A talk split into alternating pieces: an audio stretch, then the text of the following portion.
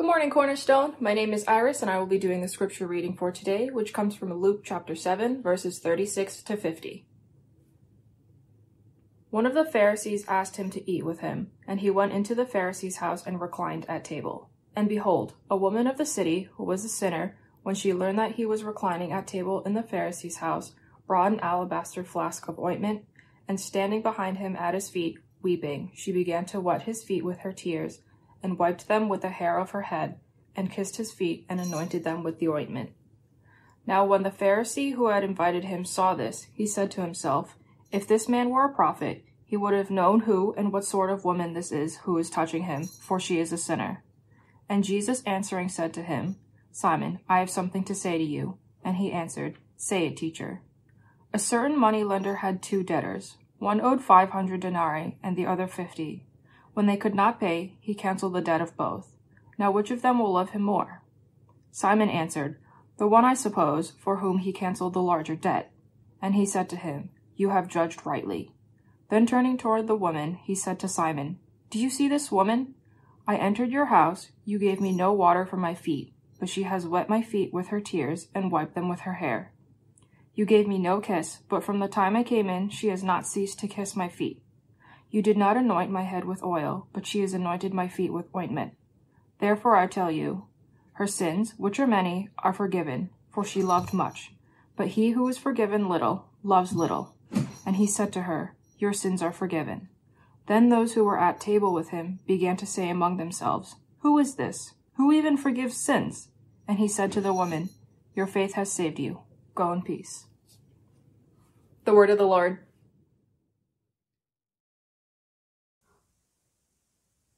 Happy New Year, Cornerstone family. It's so good to be with you again and, and looking forward to another year ahead in Christ Jesus our Lord.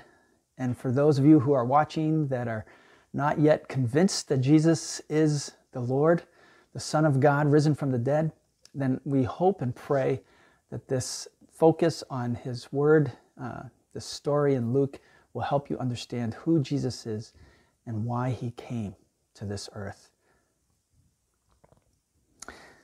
We are in Luke chapter 7 this week, and this story introduces to us the aspect of who Jesus is as one who forgives sins. Now, this is key to knowing Jesus as Lord and as a follower of Him. And for Jesus makes this important connection between the forgiveness of our sins and our love for Him as Lord. Think about it. How much do you love your mother? I mean, as I think about that, as how can I quantify the amount of love I have for my mother? It's not like I can take my love and pour it into a container and measure how much love I have. How much do you love the corn? This much.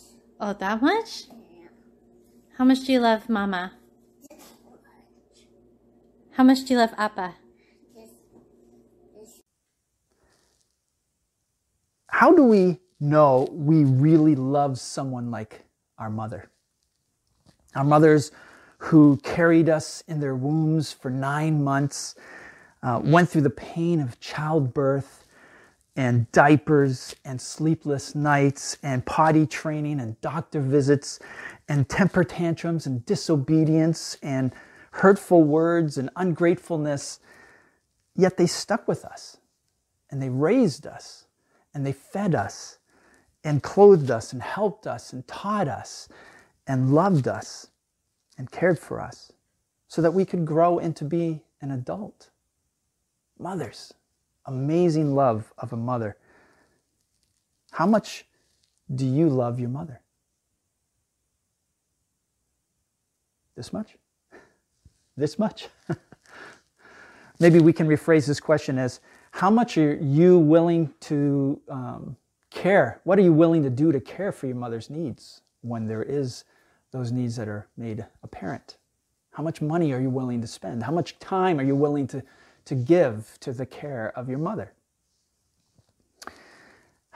You know, real love, biblical love, is action. It's shown in what we do For example, for God so loved the world that he gave his one and only Son. That's action out of response to love, out of the love. Why did God create this reality? Why did he create the universe? Um, why did he create this world? Why did he create each of us? Love. It's out of his love. Why do people have children? Knowing the hardship and inconvenience and the expense and disappointment that comes with raising children. It's love. It's not a selfish thing to have a child because you got to give so much to raising a child. In our text today, Jesus makes this connection between forgiveness and love, and specifically love for Him. And we'll delve more into this in a minute. But let's talk about uh, the story as a whole in the Gospel Luke. Because each of the Gospels, uh, Matthew, Mark, Luke, and John, have a story of a woman anointing Jesus. Now, there are good reasons for uh, thinking that the other three accounts in Matthew, Mark, and John are describing a different occasion than the one that we're going to be looking at in Luke's account today. For example, the other three Gospels refer to an incident in the last week of Jesus' life, where this incident in Luke's account is much earlier in Jesus' ministry. And the sinner of Luke's account wet Jesus' feet with her tears, wiped them with her hair, kissed them, and anointed them, which is different from the other three accounts. And the following discussion after this um, anointing was completely different in Luke than the other three accounts. For Luke is concerned with love and forgiveness, where the other three accounts are concerned with uh, selling the ointment and giving to the poor. And then also in Luke, a Pharisee named Simon invited Jesus to a meal, where in Matthew and Mark's account, the host is also called Simon, but Simon the leper. Um, and Simon was a very common name at that day and age, so it doesn't really establish any real connection of the same person. And, and besides, a leper could never have been a Pharisee. So again, this just is another distinction that shows that the account in Luke is a, a different occasion than the ones in the other three Gospels. So I just wanted to make that clear before we continue. Luke's account in our text starts by saying, One of the Pharisees asked him to eat with him. And he went into the Pharisee's house and reclined at table. Now, a Pharisee was a Jewish religious leader that was deeply respected in Jewish communities. The Pharisees were the most influential um, sect of three Jewish sects that existed in that day, and the other two being the Sadducees and the Essenes. Now, Jesus had, if uh, earlier in Luke chapter 7, as well as earlier in Luke, Jesus had angered the Pharisees on prior occasions because of his healings that were done on the Sabbath. So, why did this Pharisee invite Jesus to have a meal in his home? The text doesn't really reveal why, so we're kind of going to think of the possibilities here. Could he have been a supporter of Jesus, like Nicodemus, we find in, in the Gospel of John, who was part of that group, the Sanhedrin, or Pharisees, religious leaders? Probably not, since it seems like this Pharisee, Simon is his name, was skeptical and not very courteous toward Jesus. So if he was a supporter, he would have treated Jesus completely different than he did. Um, maybe, maybe his intent was to trap Jesus, as we see the Pharisees try to do later in Luke, but probably not, because this account doesn't even show that this Pharisee asked Jesus any questions, really challenging him. Um, then the other option is maybe this Pharisee wanted the prestige of having someone of Jesus' popularity and stature to come and eat with him in his home. Um, yeah, that could have been. Uh, and the Pharisee's house uh, most likely had a courtyard, uh, like something like this in this picture, uh, because Pharisees were often m- more wealthy than the common person. And so they would have had a larger home and a courtyard like this, where a larger group could come and eat together. And since Jesus was a public figure, the, uh, the door, in a sense, would have been open to this meal uh, in order that anybody interested in the community could come and sit on the edge and listen to the, the, the conversation that was happening around the table. And then inter- Luke introduces this woman, saying, And behold, a woman of the city who was a sinner, when she learned that he was reclining at table in the Pharisee's house, brought an alabaster flask of ointment, and standing behind him at his feet, weeping, she began to wet his feet with her tears, and wiped them with, her, with the hair of her head, and kissed his feet, and anointed them with the ointment. a woman of the city, described as a sinner, was most likely a prostitute. Came, she came to know of Jesus eating at this Pharisee's house and entered the house. Now, a prostitute would not have been welcome in a Pharisee's home. So it took it must have taken a lot of courage for her to enter this house just to see Jesus. And at the meal, Jesus assumed what was a normal position of lying beside a low table. This was uh, the culture of that day. It's like when we went to Indonesia and visited the villages, and the culture of that was to eat on the ground. Uh, so it was very similar, uh, though they didn't lie down and put their feet in the back. Um, so Jesus would have, in, like in this picture, you can see, lay down and often lean on his left elbow and use his right hand to reach over and get the food, um, while his feet were pointing back away from the table. So this helps us understand what, how the woman could do what she did. And so the woman came to the house to see Jesus. And she came believing, obviously, that and Jesus' saving message as the Messiah, the Savior of the Jews, and, and wanted to honor him. And she carried perfume in a jar made of this expensive alabaster. And moving to the side where Jesus was uh, in the banquet room, and, and she eased down beside his feet, weeping and crying um, and weeping so much. Um, why was she weeping? Uh, sorrow for her sin, um, joy at seeing Jesus. Uh, she must have mixed emotions, we can guess. Luke doesn't really explain the reason for her deep emotion. And after crying so much and wetting Jesus' feet with her tears, she took down her hair to dry Jesus' feet. A very intimate uh, gesture here uh, in this culture. And then she kissed his feet and then anointed uh, his feet. Now, the kissing shows these mixed emotions. And we can only guess of like remorse, maybe, or gratitude, of devotion and reverence and care. We can imagine this situation here. And after Jesus' feet were wiped, she perfumed them. Now stop and think for a moment about this scene. Have you ever felt like this?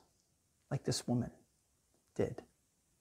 we're not sure how she felt, but she obviously was moved to tears and to act in this way. Overwhelmed to tears with remorse, either, or gratitude and love, or all of this together, mixed together. The woman knew she was a sinner better than anyone else there. And there behind Jesus, at his feet, pouring out her tears, she cried so much. She actually could wipe the dust off Jesus' feet because his feet were wet with his te- her tears. And she used her hair and she kissed them out of her love. It's, it's a moving scene when we really stop and think about what was happening here with this woman's interaction with Jesus' feet. And in this dramatic moment, it's interesting that Luke does not tell us what motivated the woman to do this kind of act for Jesus, but he then gives us a glimpse into Simon the Pharisee's mind and heart. And Luke writes in verse 39 Now, when the Pharisee who had invited him saw this, he said to himself, if this man were a prophet, he would have known who and what sort of woman this is who is touching him, for she is a sinner. Now the Pharisee judged the woman for what he knew of what she had been, how she had done uh, in the past up to this point. And he did not judge her on what she was doing to Jesus at that moment, this act of love and adoration, it seemed. And so he also judged Jesus who to be not a, a prophet, uh, which some people were claiming he was, right? And because he would have known what kind of woman she was. At least this is his thinking. Um, especially since the woman was treating him this way and touching him. But then Jesus, interestingly, demonstrates that he not only knew the, the life, the sinful life of this woman, but he also knew of what Simon's thoughts were by addressing him specifically and directly. And so Jesus tells this story to Simon the Pharisee, saying, A certain money lender had two debtors. One owed 500 denarii and the other 50. And when they could not pay, he canceled the debt of both. Now, which of them will love him more? Now, it's interesting that he uses the word love here. Which of these two men will love this money lender more?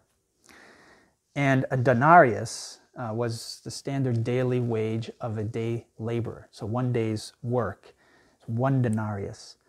Um, so in, to put it in context, then that meant over a year and a half's wages was owed by the one guy, and about two months' wages was owed by the other. And Simon answered, The one, I suppose, for whom he canceled the larger debt. And he answered correctly. But then Jesus applied this parable, um, and this is the key meaning here of our text today, to Simon the Pharisee and the woman.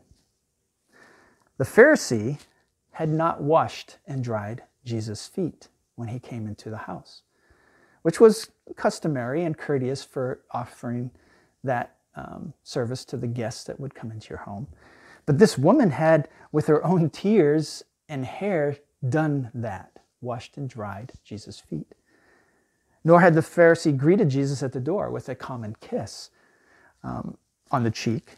And such was uh, an act, and it wasn't mandatory, but it's courteous for a host to do this, and quite frequently observed. Uh, as you see even nowadays in some cultures, you greet people with a kiss on both cheeks.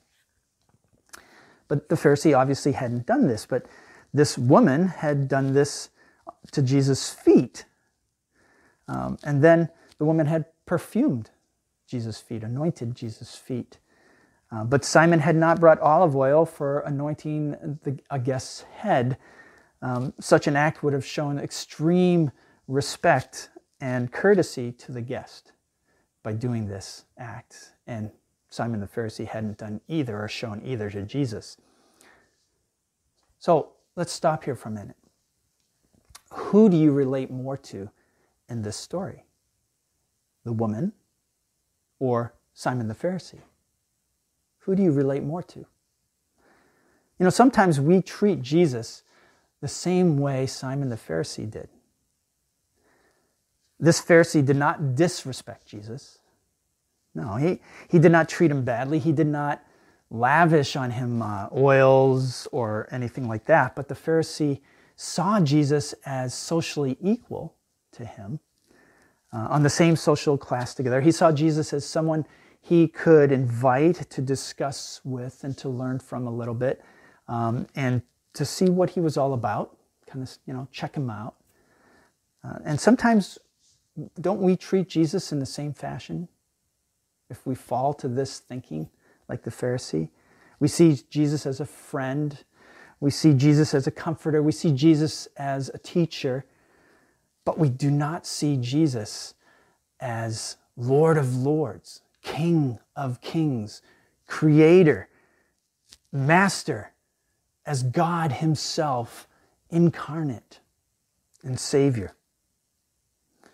And so Jesus continued to say to the Pharisee, Therefore I tell you, her sins, which are many, are forgiven, for she loved much. But he who is forgiven little loves little. Now, here Jesus was not saying that the woman's actions earned her forgiveness or that her love for Jesus deserved it. No, Jesus was saying that her love was proof that she had already been forgiven. And this was her response to the great and amazing grace of God on her. The Jerusalem Bible translation uh, brings out this meaning more clearly uh, the way it uh, portrays Jesus' words, saying, Listen again, her sins, her many sins, must have been forgiven her, or she would not have shown such great love. And then by contrast, he who is forgiven little loves little. Now, naturally, we think of Simon the Pharisee.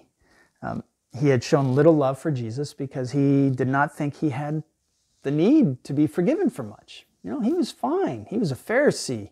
He was righteous. He obeyed all the little nitty gritties of the law. And, um, and he was proud and unaware of his own sinfulness. So, who can you relate more to? The woman who's deeply aware of her sinfulness and grateful and broken and appreciative to the Lord Jesus. Or Simon the Pharisee, who's critical and proud and unaware of their own sinfulness. You know, the one thing that shuts off a person from God the most is the feeling of self sufficiency. You know, we think we're okay. Yeah, I'm not that bad. Um, actually, I'm better off than I'm better than most other people when I compare myself. And the strange thing is, the more we mature in Christ, the more we become aware of how deeply sinful we are. It's this connection between the forgiveness of sins and our awareness of that and our need for forgiveness that deepens our love and gratefulness for the grace of God in Jesus Christ. This is what Christ Jesus is pointing out to the Pharisee right here in this story.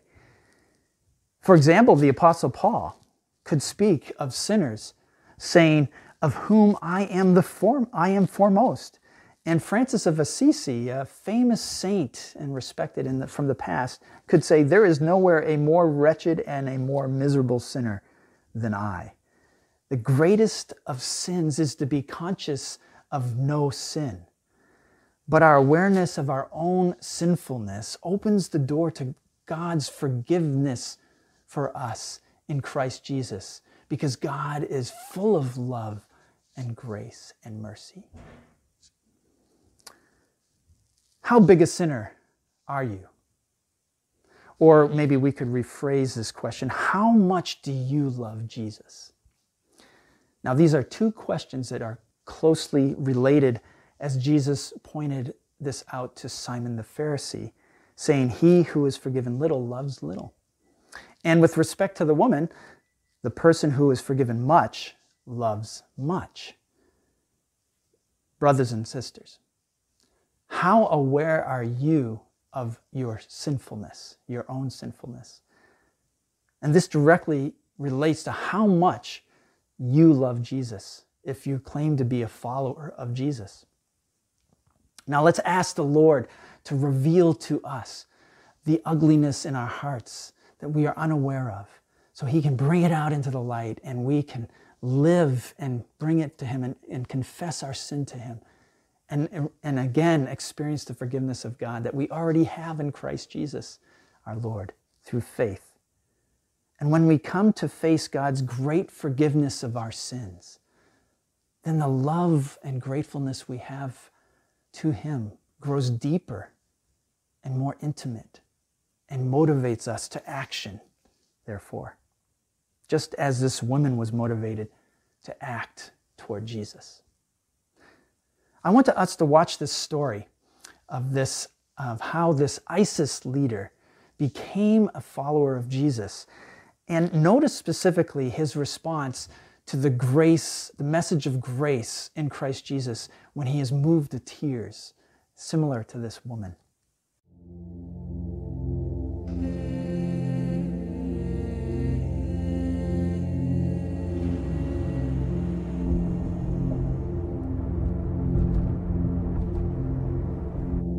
Peter is our new follow up coordinator. He said he received a phone call on his cell phone, which we broadcast on our channel. It was from a man, we'll call him Muhammad, and Muhammad said, I need to meet with you. Now, normally our guys would say, not a good idea. Let's talk first on the phone. But he felt the Lord saying, Go meet this guy. He turned out to be what is called a prince of ISIS. Someone that other ISIS members swear allegiance to, they will die for.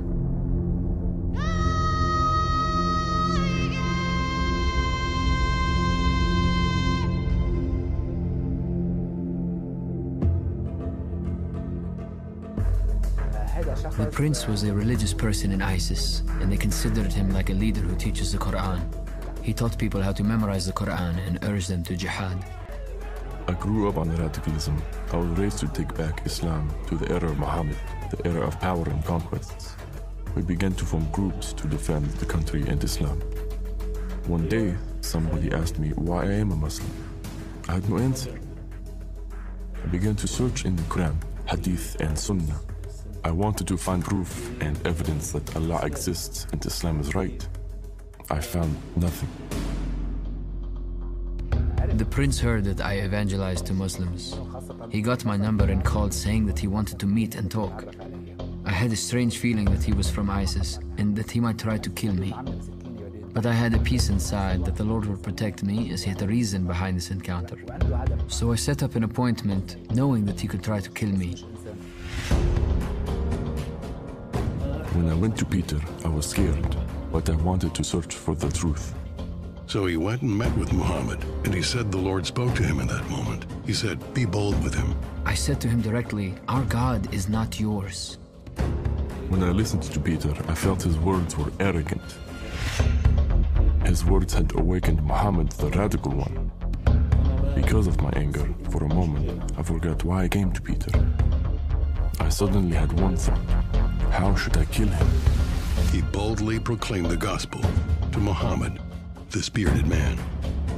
He started crying while I was telling him these words. What made me cry? I don't know. While he was crying, I put my hand on his shoulder and started to pray. He then got up and left me. I felt he was not stable. They met. They went their separate ways. He called again. Muhammad came back, very shaken. I had a dream. Peter came to me and gave me a white envelope dripping with blood. The blood had a good fragrance like musk or perfume. When I saw the blood, I was scared. Peter said to me, Don't be afraid. Then I woke up. Later, Peter told me, without the shedding of blood, there is no forgiveness of sins. The prince asked, What should I do to ask forgiveness? I said, The Lord gave it to you for free. You just need to accept it. And gradually, I began to disciple him. So they came together, and Muhammad said, Peter, I have a confession. I have to tell you that the first time I was going to meet you, I intended to kill you, and I am sorry. And he fell on his face and he repented. I began to visit Peter regularly, and I saw love that didn't exist in Islam. He started walking with the Lord right away. He shaved his beard. He changed his whole life. Then he asked to be baptized. Once I got out of the water, I felt a victory and a joy I could not describe. He is conducting a Bible study for three people in his area. The true book, in my opinion, is the Bible. I found the truth in Jesus Christ. And because I have surrendered my life to the Lord, I am certain He will never forsake me.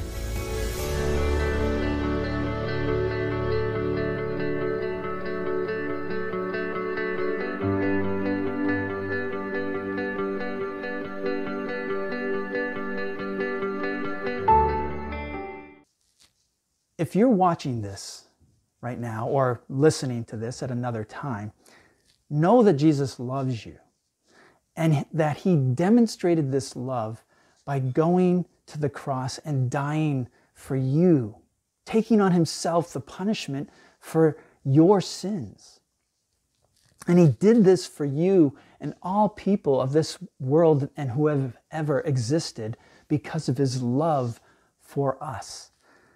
And he did this because we need saving, for all of us have sinned and fall short of God's glory. We are all slaves of our, to our own sinfulness and rebellion against the Lord Almighty.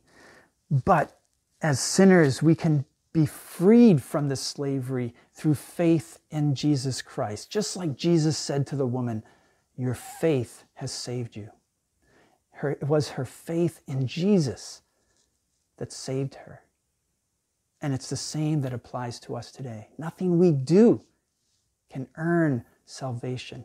It's our faith in who Jesus is and what he has done for us and for all of mankind. We are sinners in need of God's grace in Jesus. So let's follow him every day in every way and experience the abundant life of the freedom we have in Jesus, the freedom to do what is right, because we get to do what is right, not that we have to do what is right. He frees our hearts from that legalistic thinking like the Pharisee had. In another way, somebody has said, um, we do we get rid of the doing to be in a sense i have to do this and do this and do this to be good no that's a pharisaical thinking in other words we be to do. We are children of god through faith in jesus. That is who we are.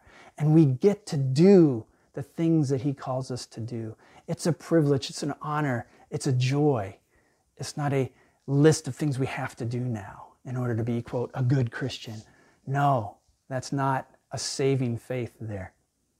See, the more we are aware of His forgiveness, the deeper our love grows for Jesus, our Lord and Savior. Let's pray together. Father, we are so grateful for your mercy and grace in Christ Jesus our Lord. And Lord, we desire to deepen in our understanding of this forgiveness in the everyday moments of our lives so that we can walk faithfully in step with your Spirit. And Lord Jesus, we love you and we desire to follow you. And we pray that this year we would continue to see fruit, your fruit, in our own lives and, and in our life as a church community, seeing that others are brought to you from our families, from our coworkers, from the people we meet, from people you just draw in through searches on Google and, and through the internet, that you would bring people to know who you are and that the kingdom would expand in this little area of the world and beyond through our missionaries that we support and through ourselves as we respond to your call to go out beyond this area. Glorify yourself in us, Lord Jesus, we pray in your name. Amen. Happy New Year again, Cornerstone. We'll see you next week.